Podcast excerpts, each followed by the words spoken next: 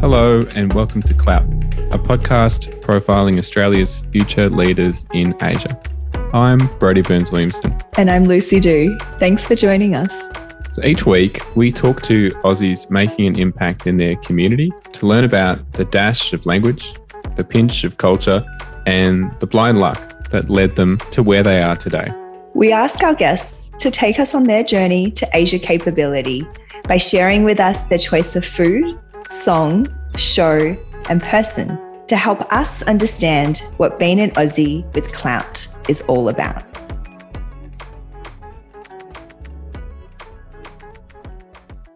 My guest today is Joanne Warrin, a long term Aussie expat in Asia, calling Kyoto, Beijing, and Shanghai her second, third, and fourth homes. Originally from Melbourne, Joanne's 20 plus years in Asia started with launching her own major sports events business in Japan, later working for the Australian Embassy and its Cultural Affairs Department in Beijing in the 90s, and then joining EY in Shanghai in 2007. Joanne is currently leading EY's global marketing for family businesses, having previously led marketing across Asia Pacific for high growth companies and was selected to head up the newly formed business group to Australia, New Zealand, China Business Group. I met Joanne in Shanghai in 2015, where we connected via the Australian business community at the time. But I think what really connected Joanne and I, I think, was our mutual passion for empowering women in business and female leadership. Through the Australian Chamber of Commerce in Shanghai, AusCham, Joanne and I were invited to be the founding members of the AusCham Women in Business Committee. Joanne launched EY's Asia Pacific Winning Women program for women entrepreneurs in EY. And at the Australian consulate at the time, I led planning for the Australian government's International Women's Day program across our consulates in Guangzhou, Chengdu, and Shanghai. And so, as a result of that, we worked incredibly close together, both professionally and extracurricular through AusCham. Today, we asked Joanne to take us on her journey to Asia capability by nominating a food, a song, a TV show, and person that help us understand what being Aussie with clout is all about. Welcome, Joanne. Thanks, Lucy.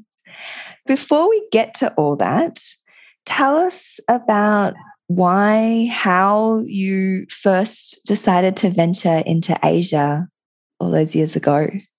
That's a really tough question, and I'll do my best to answer. So, when I was, you know, going through secondary school, Asian languages weren't taught that much, mm. but I always had a real interest in anything that was international.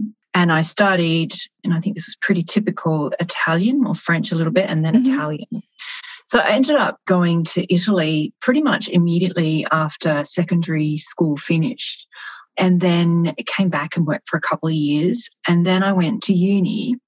Mm. Um, and in my final years, I I can't say there's a defining moment when Asia became much more interesting, but I ended up doing my post grad in Asian studies mm. after I finished my first degree. Yeah. And I studied, as part of post grad, I studied Japanese for the first time. Mm. By that time, of course, you know, most secondary schools were teaching an Asian language, and so it was much more common. So I can't give you the what exactly led me there, but yeah. I think it starts with an interest in all things overseas. Yeah. And what was it that got you to Japan? Was that the first Asian nation that you had lived? That's right. Yeah. Yeah. I had the opportunity after university to well, I guess we, you know, we created the opportunity. Mm. There was a, a friend of mine who at university also had been to Japan when she was much younger. And we decided that we'd go overseas and work for a year. And so we basically we went to Tokyo to start with. We found it quite difficult to find work. Mm. And then we headed down to Kyoto where we through connections that I had, I was able to get some work teaching English classes. Mm, fascinating. Yeah. All starts with that one moment. it does. It does. I, you know, it's really difficult just to recall exactly what led me where. mm, yeah, it's often like that. But you know, now you've you've been in Asia for over twenty years, so it's incredible. Yeah, I'd have to say after being in Asia, and, and I, in some ways, I don't like to use that word Asia because mm.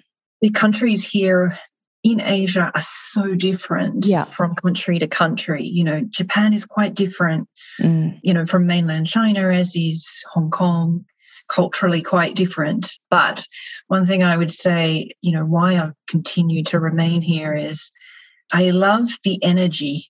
Mm. I love the activity, and I call it organized chaos, mm-hmm. which I really, really like. I love the vibrancy. Yeah. Yeah, it's definitely very unique. Well, let's start with your nomination of food. What have you nominated for us today? What I've nominated today is hot pot, and it comes from a love of um, hot pot in Japan and mm. hot pot here in China. Mm. So in Japan, it's called shabu shabu, mm-hmm. and in China, it's huoguo. And basically, it's this central hot pot dish, which you know has like a steaming kind of hot broth, mm. and you basically have a whole range of different dishes from really thinly sliced meat through to you know mushrooms and you know vegetables and a whole range of things but the big thing about it is everyone has the opportunity to dip their whatever they want to eat into mm-hmm. that pot and pull it back out and then dip it into their own sauce and then eat it. Why do I think it's amazing?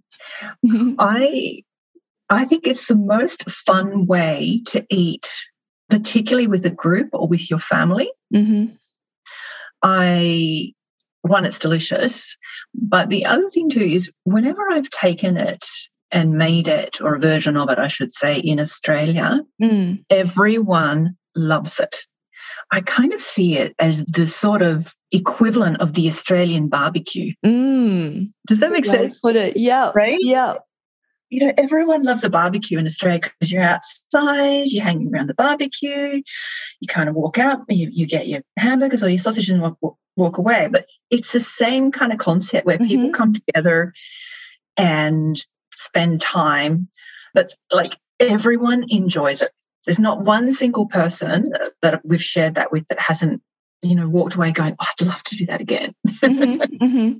yeah it's interesting that you say that and my co-host Brodie whose wife is from sichuan and he lived in chengdu for many years as well really? also mm-hmm. nominated hot pot as his food of choice and it was very similar um, and, I, and i love how you've used a barbecue as a kind of comparison in, mm. in Australia to hot pot because so much of hot pot is about the people mm. and being able to kind of share this activity together through uh, through the action of cooking your own food, which in itself is quite a, um, I guess, you know, first principle nomadic experience. It is, isn't it? Mm, yeah, yeah, it isn't. Yeah. If there's that many hot pot restaurants, you know, Melbourne or Sydney. I, am mm-hmm. I'm not sure of that. That doesn't seem to have been as easy to find, but I think it'd be a huge hit. Yes. And I know that you haven't been back in Melbourne for probably a couple of years, um, just uh, you know, due to you know certain global pandemics.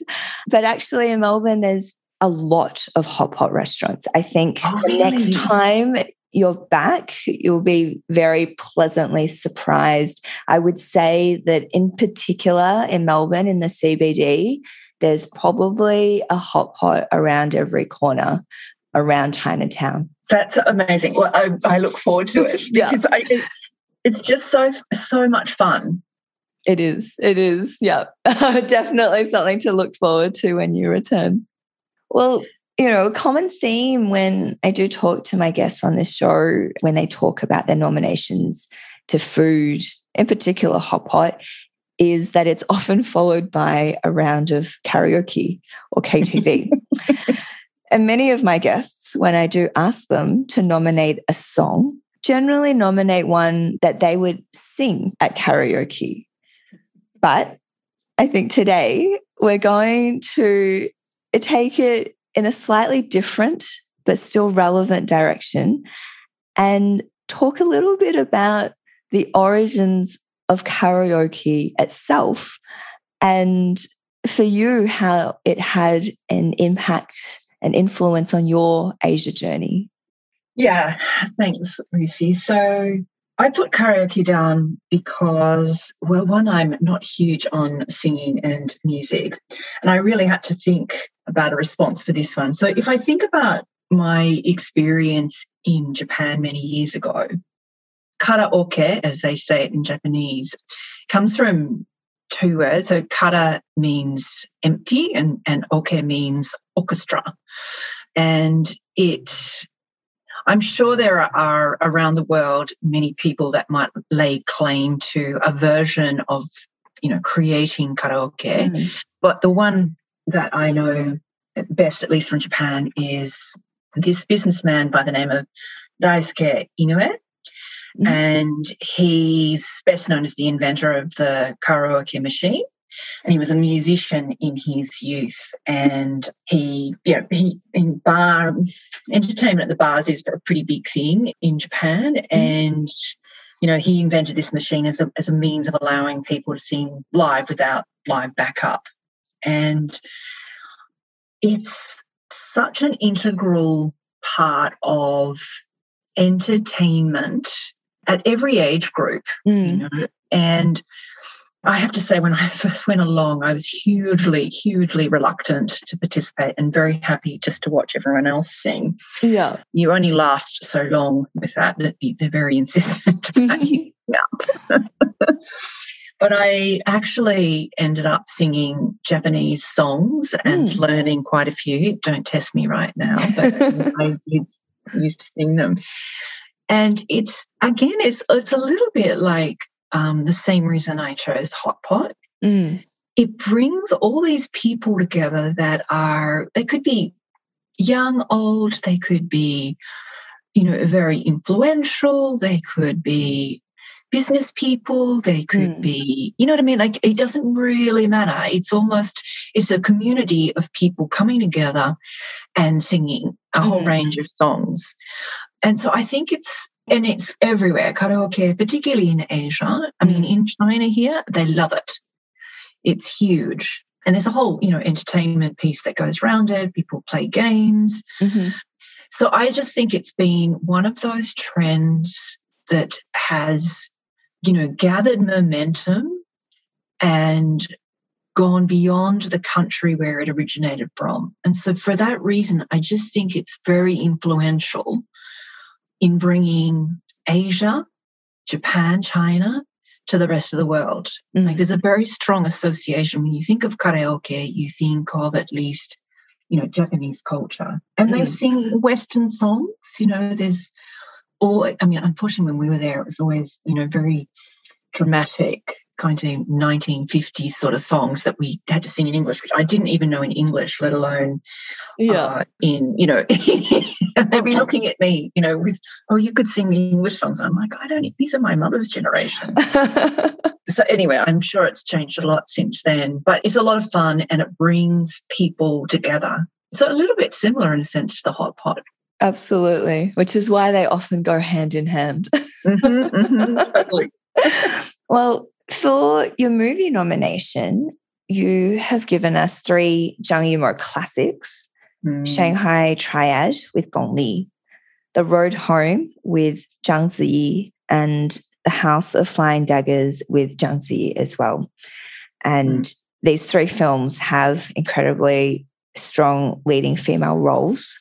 And of course, directed by acclaimed award winning director Zhang Yimou. Can you tell us why you chose these films? So I think Zhang Yimou is really, really important to bringing a view of China to the rest of the world that is very sophisticated, very sensitive, he deals with very old themes. And in that sense, a lot of his movies are set in the past. But the way that he delivers this to the audience, there's something very modern in the way that he tells the story. The first one that I really remember is Shanghai Triad. It's not his first, actually, and mm. it's hmm. it's not the one that you know elevated him to start in him and Gong Li. That's Red Sorghum, and I I actually only watched Red Sorghum years later, and I can see even with that movie how it skyrocketed. You know, both Zhang Yimou and Gong Li's careers mm. onto a global stage. You know, the treatment, the use of color, the use of silence, mm. You know, and the use of scenery to convey and the wind. He uses sound a lot. And Gong Li is truly mesmerizing, mm. you know. So that was Red Sorghum. But as I say, it's not the first one I watched. The, the one I actually saw was Shanghai Triad.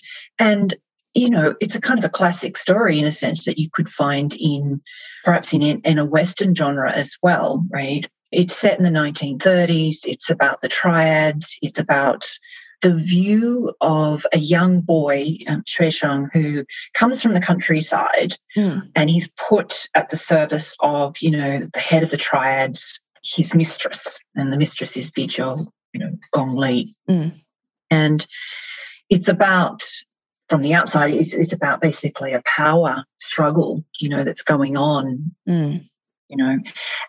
But at the same time, it's about, you know, Bijou, played by Gong Li, who, you know, to everyone looking from the outside in, she's the queen, you know, she has everything that anyone could ever want. Mm. But we're also treated with this insight into how when the boss comes, she's midway in a song, there's a classic scene, you know, she's halfway through a song on stage which she likes, and all of a sudden everyone starts coming onto stage behind her mm. and remove they let they leave because the boss is coming in and his favorite song is a certain song mm-hmm. and whenever the boss comes in that has to be paid and you can see how angry that makes her right? That mm. she's at the beck and call of the boss.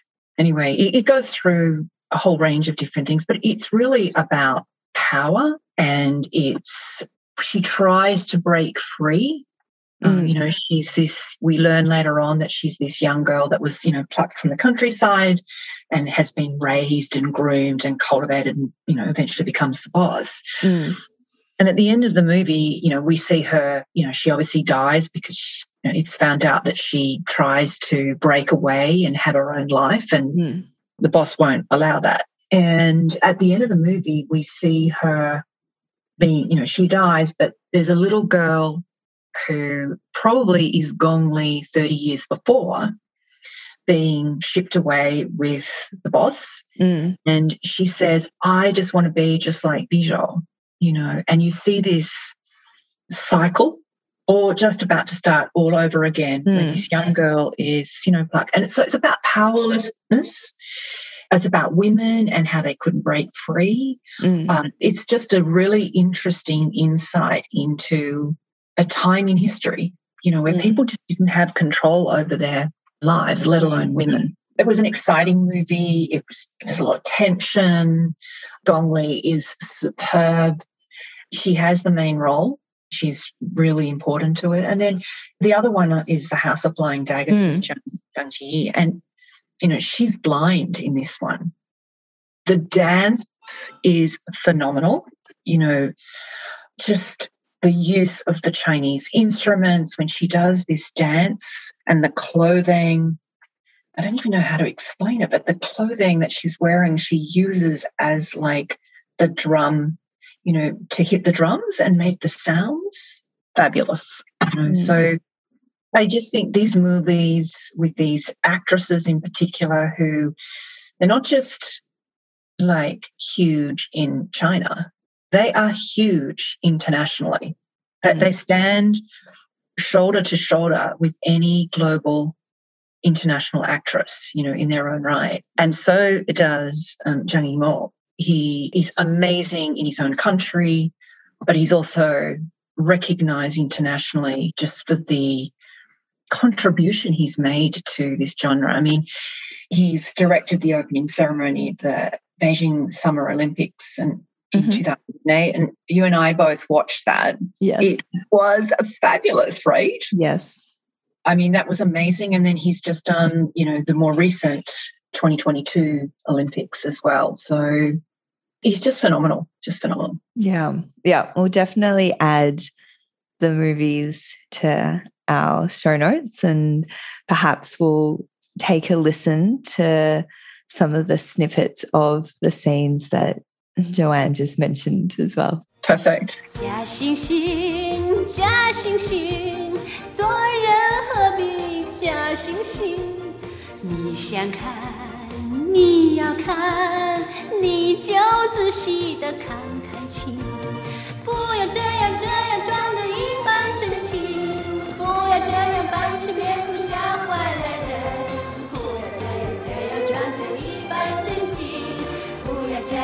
样板起面孔吓坏了人。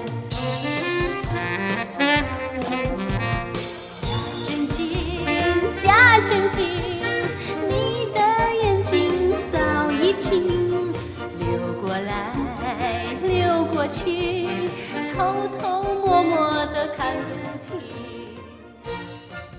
And finally, who have you nominated for us today as a person you consider to have great clout?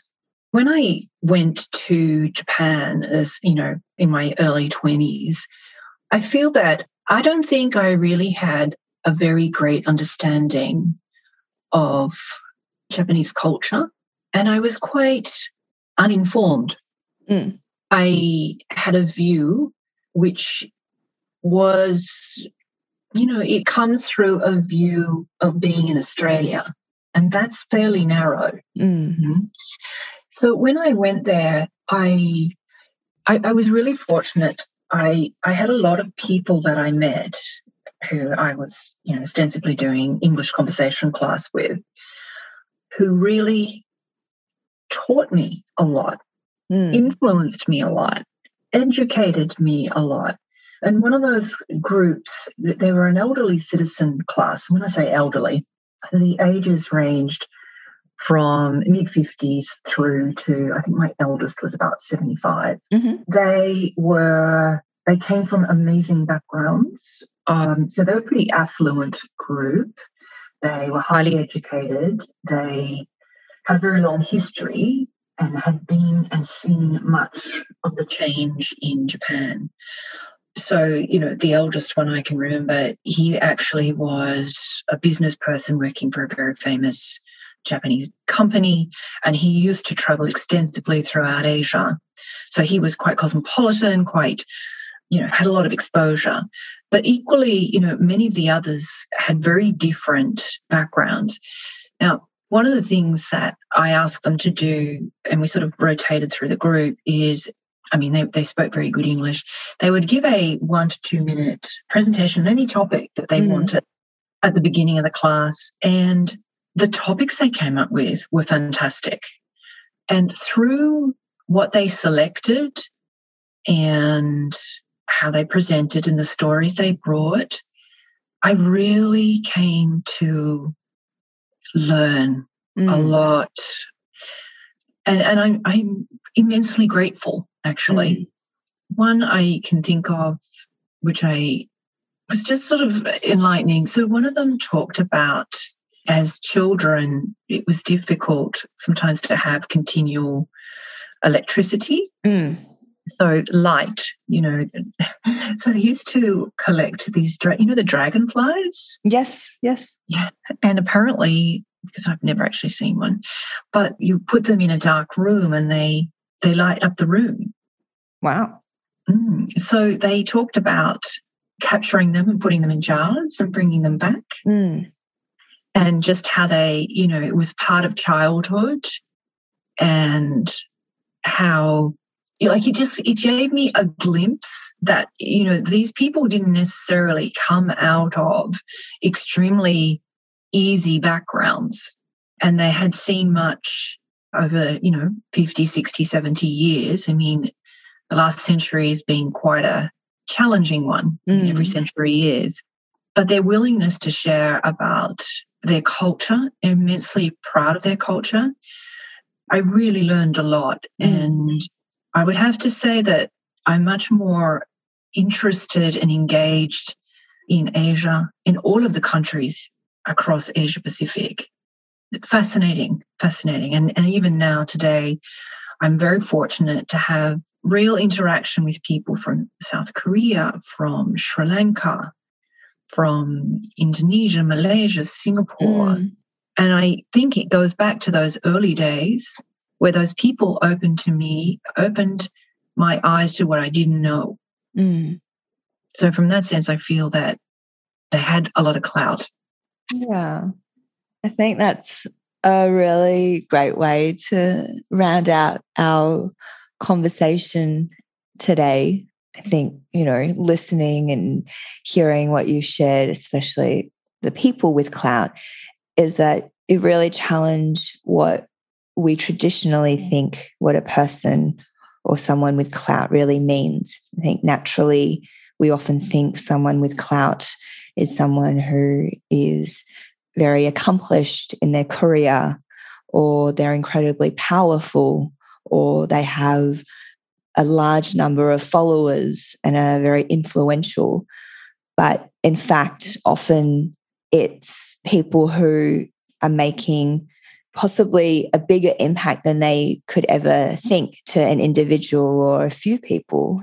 And I think what we want to show in our show is that clout is about impact, big or small. Mm. So for our podcast, we try and tell the stories of Australians and their journey in leveraging their Asian capability in building clout and making a unique impact in their community. So, thank you very much, Joanne, for sharing your story and your journey with us today. Pleasure. Thank you. And thank you for inviting me, Lucy. I feel quite privileged. Thank you. Thank you.